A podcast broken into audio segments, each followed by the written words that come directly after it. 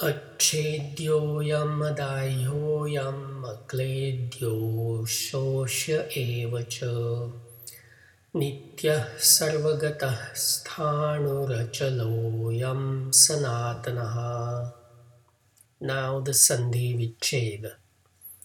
The first line uses adjective forms of the verbs from the previous verse. Achedyaha is an adjective meaning uncuttable. Ayam is a pronoun meaning this. As I have said before, in Sanskrit, the verb to be is often omitted and must be inferred. This is one such case because Krishna is applying these adjectives to what he refers to only as this. Adaiha is an adjective meaning unburnable, incombustible. Akledyaha is an adjective meaning unwettable. Ashoshyaha is an adjective meaning undesicatable, something that cannot be dried up. Eva is a particle giving verbal emphasis.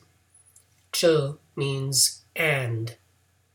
Nityaha is an adjective meaning eternal, as in verse 20. Sarva means all, and gataha means going. So sarvagataha means going everywhere, best translated as all pervading. Sthanuhu is an adjective meaning firmly rooted. Achalaha is an adjective meaning unmoving or motionless. Sanatanaha is an adjective meaning everlasting. Reordering for English, we get the following anvaya. Ayam achedyaha. Ayam adayaha. Akledyaha cha eva ashoshaha. Ayam nityaha sarvagataha achalaha sanatanaha. This is uncuttable.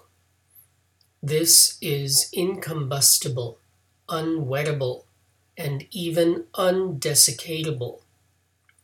This is eternal, all pervading, firmly rooted, motionless, everlasting.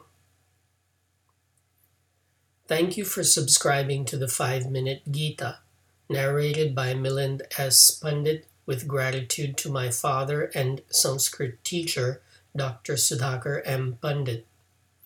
I recommend English translations by Swami Gambhirananda or Swami Chinmayananda.